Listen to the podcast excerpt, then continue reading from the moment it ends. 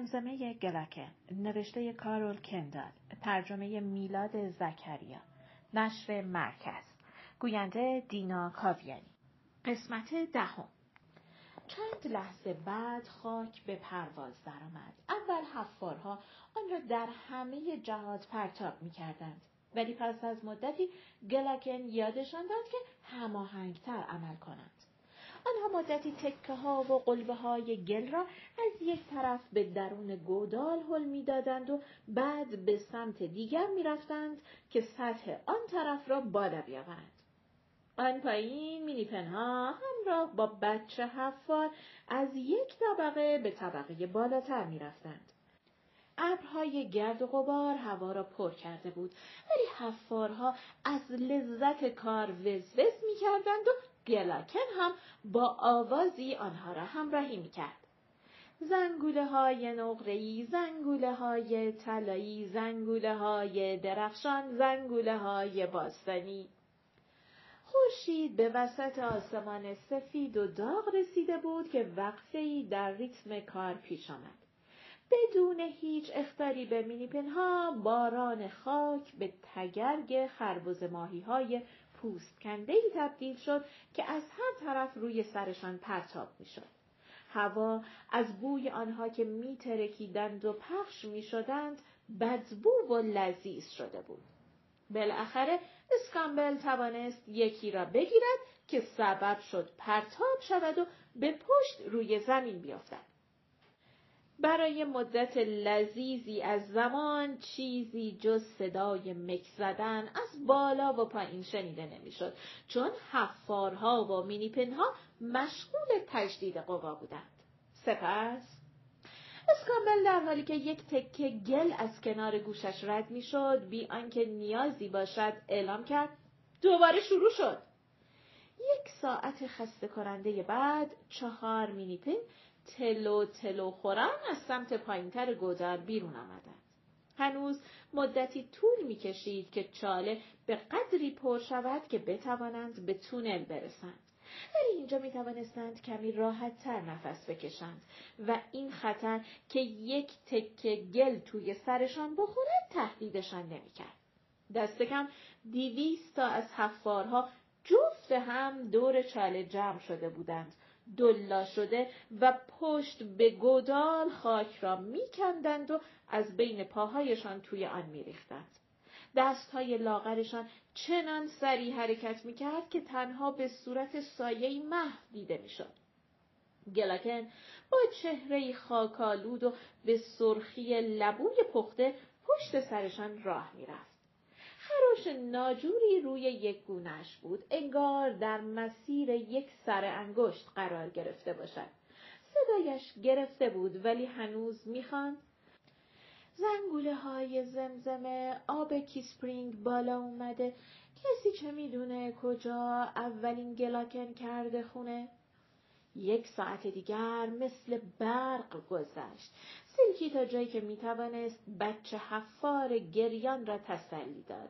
حس می‌کرد مانند تک ماهی شوری که تمام زمستان باقی مانده خشک شده و چروکیده است.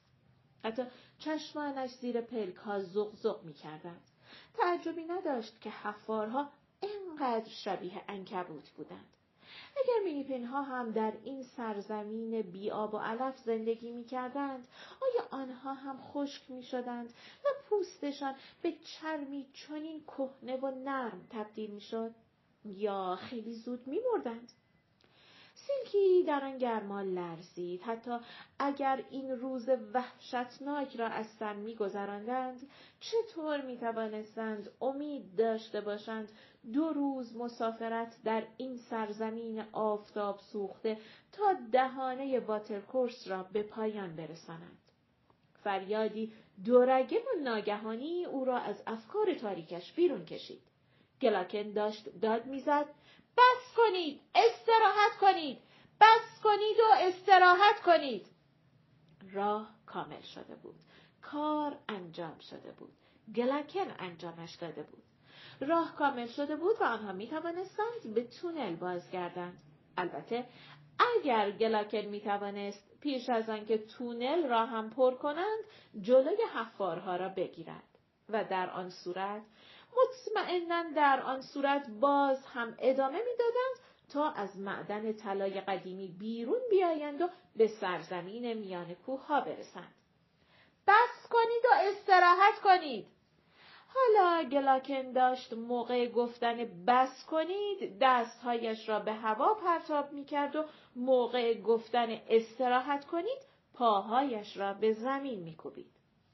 جناب شهردار خاک پرتاب کردن را رها کرد و سرش را بلند کرد و یکبری نگه داشت. لحظه بعد او داشت با ریتمی که گلاکن آغاز کرده بود دستهایش را به هوا پرتاب می کرد و پاهایش را به زمین می کوبید. بس کنید و استراحت کنید. یکی یکی و بعد پنج تا پنج تا و ده تا ده تا حفارها چاله پر کردن را رها کرده و به رقص جدید ملحق شدند. صدای وزوزشان دشت را پر از شادی کرد. وقتی آخرین حفار آخرین تکه خاک را پرتاب کرد و مشغول بازی جدید شد، گلاکن تعظیم قرایی به آنها کرد و گفت از شما متشکرم دوستان عزیز. بیایید همگی استراحت کنید چشمانش در کاسه سرش به بالا چرخیدند و خم شد و به زمین افتاد. هفت. وقتی شب فرو می افتد و ستاره ها می درخشند صحرا برهنه می شود چون سنگ در نور سرد. وقتی روز سپیده می‌زند چون زر و خورشید میتابد شدید صحرا میدرخشد آنگاه چون کوره ای از گرما سفید. وقتی مینیپین ها سفر می کنند در دور دست صحراها شبها می لرزند و آبپز می شوند روزها. گامی شعرک ها تومار دوم مجموعه آثار سیلکی با فریادی سعی کرد سر پا بایستد ولی کریستابرد دستی بر بازویش گذاشت. صبر کن. جناب شهردار لحظه ای مردد ماند و بعد او هم نوعی تعظیم اجرا کرد و تمام قد روی زمین دراز کشید. بقیه حفارها هم مانند یک مزرعه نی در برابر باد روی زمین خوابیدند. چند لحظه بعد جز تکهی رنگ سبز آبتری که متعلق به شنل گلکن بود هیچ چیز دیده نمی‌شد. چون بدن حفارها به شکلی باور نکردنی با خاکستری قهوه‌ای زمین ترکیب شده بود. سیلکی فکر کرد تعجبی ندارد. تعجبی نداره که همون اول کار ندیده میشون. لاباز وقتی از تونل بیرون اومدیم همه دوروبرمون بودن. و اگه به خاطر اون بچهشون که زیر سنگ گیر افتاده نبود جانور کوچک را بیشتر به خودش چسباند. اگر به خاطر بچه نبود که بقیه را همانجا نگه داشته بود ممکن بود که حفارها بروند و پنج مینیپن ته گودال تلف شوند. کریستابرد با آهی بلند اجازه داد نفسش خارج شود. اوه خیلی خوب با احتیاط قدم بردارید. یه راست به تونل برید. من با اسکامبل میریم دنبال گلاکن. اون که مطمئنا نمی‌خواد اون جونور رو همراه خودش بیاره. صدای گملوتی سرشار از ناباوری بود. سیلکی بدون یک کلمه حرف با بچه حفار در بغلش از کنار او گذشت و تلو تلو خورن از شیبی که به دهانه تونل می‌رسید بالا رفت. هوای خنک و نمناک تونل به صورتهای آفتاب سوختهشان وزید و مثل نرمترین لباسهای حریر آنها را در بر گرفت. سیلکی با امتنان نشست و به دیوار سرد تکیه داد و اجازه داد جریان هوا سر و پایش را در بر بگیرد. کاش دیگر هرگز مجبور نبود تکان بخورد. بچه حفار در بغلش تکانی خورد و شروع به نالیدن کرد.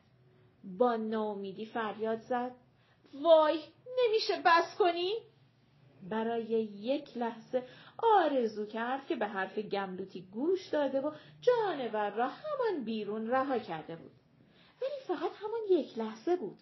محکمتر بغلش کرد تا فکر بدش را تلافی کرده باشد. زمزمه کرد. ویفر کوچولوی بیچارم. بله اسم تو همین می‌ذارم ویفر نفس عمیقی از هوای خنک دلچسب کشید تا خودش را تقویت کند حالا می‌خوایم یه چاره ای برای پات پیدا کنیم. گملوتی با اخم گفت امیدوارم منظورت از ما شامل من نباشه. زود از نقش پرستار بازی کردن خسته میشی. از همین حالا بهت میگم. اونم یه نازک نارنجی مثل تو. سیلکی او را شایسته جواب ندانست. چشمانش به نور کم تونل عادت کرده بود و می توانست شکل سبد گیاهان دارویی را کنار کول پشتی ها تشخیص دهد. در حالی که ویفر نحیف را محکم چسبیده بود چهار دست و پا کنار سبد رفت و دستش را گرفت و آن را به دهانه تونل که نوارهایی از آفتاب بر کف آن افتاده بود کشید. ظرف ها و بطری ها و بسته ها را یکی یکی در آورد و برچسبشان را که با دست خط خرچنگ قورباغه ماگلز نوشته شده بود خواند. ماگلز از بین این همه زماد و مجون کدام را برای زدن به پای ویفر انتخاب می‌کرد؟ سیلکی نگاهی به او انداخت و از ناراحتی به خود لرزید. پا حالا بد جوری ورم کرده بود و رگه های بنفش رنگی از باند پیچی بیرون زده بود. دوباره سر وقت گیاهان دارویی برگشت. اصاره بید و چغندر داشتند و اصاره درخت پوست سیاه و برگ بو دستش روی یک ظرف کوچک مرهم سفید مکس کرد. این تمام چیزی بود که از ذخیره ارزشمندی که مینگی از ماشروم ها گرفته بود باقی مانده بود. شروع کرد به باز کردن در ظرف. گملوتی اعلام کرد تو که نمی‌خوای از اون استفاده کنی؟ سیلکی با حرکت سر تایید کرد. نمی‌تونم اجازه بدم. اون مرهم ممکنه به معنی مرگ یا زندگی یکی از ما باشه. ما از اون جونور مهمتریم. سیلکی گفت از نظر جونور نه مهمتر نیستیم. ناگهان متوجه شده بود که دارد با گملوتی مخالفت می کند. گملوتی به عنوان نوعی عذرخواهی اضافه کرد اگه صرف جویی کنیم انقدر هست که به هممون برسه. در ظرف با صدایی بیرون پرید. نمی‌تونم اجازه بدم. صدای گملوتی به جیغی کنترل نشده تبدیل شد. همزمان دستش به سرعت دراز شد تا ظرف کوچک را بقاپد. مواظب باش! ولی دیگر برای هشدار سیلکی دیر شده بود. ظرف از دستش به هوا پرتاب شد و به دیوار سنگی خورد و متلاشی شد. صدا در تونل منعکس شد و پژواکش مدت مدیدی ادامه داشت. انگار ظرف دوباره و دوباره می شکند. سیلکی سرش را بالا آورد و با نگاهی اتهامآمیز به چهره عصبانی گملوتی خیره شد و لحظاتی طولانی این کار را ادامه داد. در حالی که ویفر کس کرده و خودش را به او چسبانده بود. صدای کریستابرد سکوت سنگین را شکست. راه رو باز کنید! راه رو باز کنید! سایه عظیمی در دهانه تونل ظاهر شد و بعد کریستابرد تلو تلو خوران در حالی که گلاکن روی شانهاش بود وارد شد. اسکامبل پشت سر او بود و دستهایش پر بود از خربز ماهی های سفید و براق. گملوتی پرید که کمک کند گلاکن را روی زمین بخواباند. کریستوبرت گفت خوب میشه. بیش از حد زیر آفتاب بوده و فعالیت کرده. بهتره کمی از اون مرهم ماشروم روی خراشاش بمالیم. اوه در حالی که پلک می‌زد در تاریکی به آنها در اطرافش نگاه کرد. چی شده؟ گملوتی اعلام کرد. پس حق با من بود. اگه می‌خوایم زنده بمونیم باید عملگرا باشیم. اون زماد برای استفاده ماست. ماگلز اون رو به ما داد. آه. اسکامبل شروع کرد چیزی بگوید و بعد ساکت شد. ولی هیچ کس دیگری چیزی نگفت. پس او دوباره تلاش کرد. این هرچند ناامیدانه سرش را خاراند تا شاید چیزی به ذهنش برسد.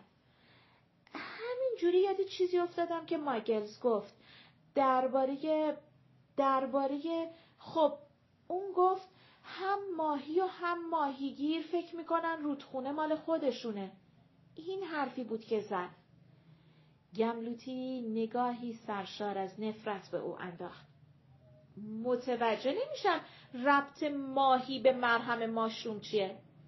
خب ما داشتم فکر می‌کردم اگه مرهم به کسی تعلق داشته باشه کسیه که به اون احتیاج داره. صدای ضعیفی گفت مثل من چرا کسی مرهم باقی مونده رو نمیاره و رو خراشای من نمی‌ذاره؟ سیلکی گفت من الان این کارو می‌کنم. با شنلش لانه کوچکی برای ویفر ساخت و بعد شروع کرد هر چه که می‌شد از تکه خورده های ظرف جمع کرد. چقدر عالی می‌شد اگر می توانستند گیاهی را که مرهم را از آن گرفته بودند پیدا کنند. دیگر هرگز سر اینکه چه کسی می‌تواند از آن استفاده کند جنگ و جدل نمی‌شد. از هر چیزی که زیاد داشته باشی دست و دلبازی آسان می شود.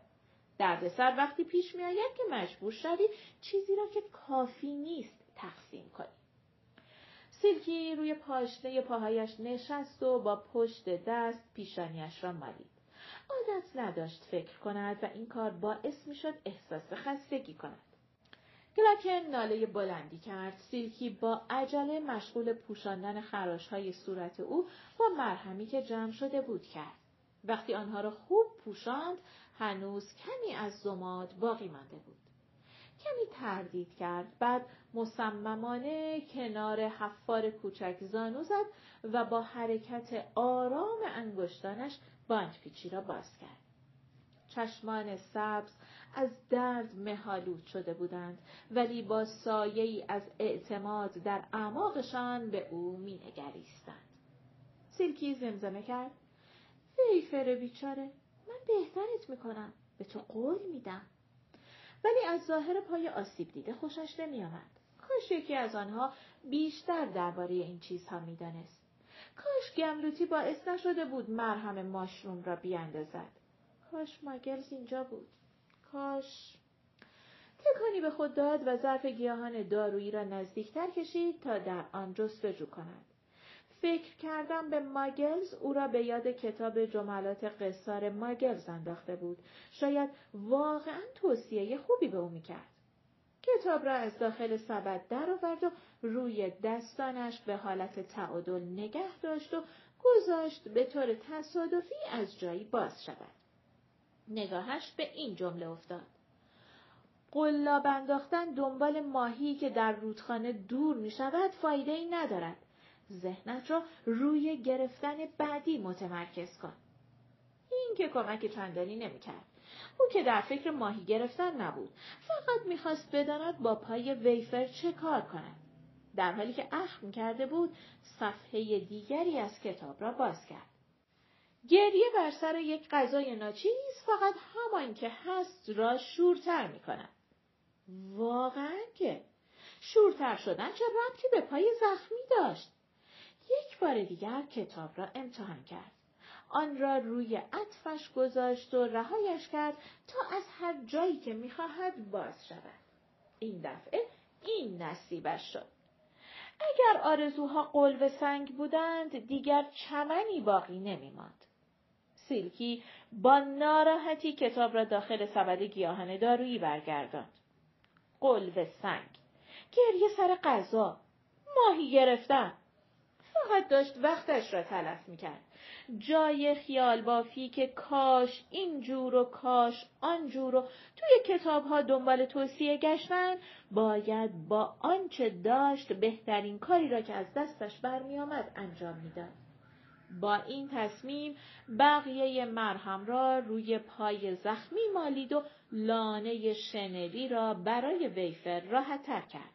بعد شروع کرد در سبد گیاه ها دنبال چیزی که نمی‌دانست چیست گشتن.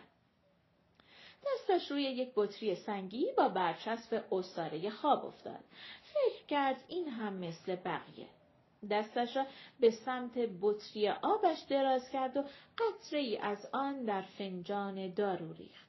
سه قطره از استاره را با آن مخلوط کرد و هم زد. وقتی خواست مخلوط را به ویفر بدهد قیافه او مثل همه بچه مینی پنها شد و سعی کرد آن را تف کند ولی سیلکی وادارش کرد نگهش دارد تا اینکه بالاخره کمی از آن را پایین داد پایان قسمت دهم.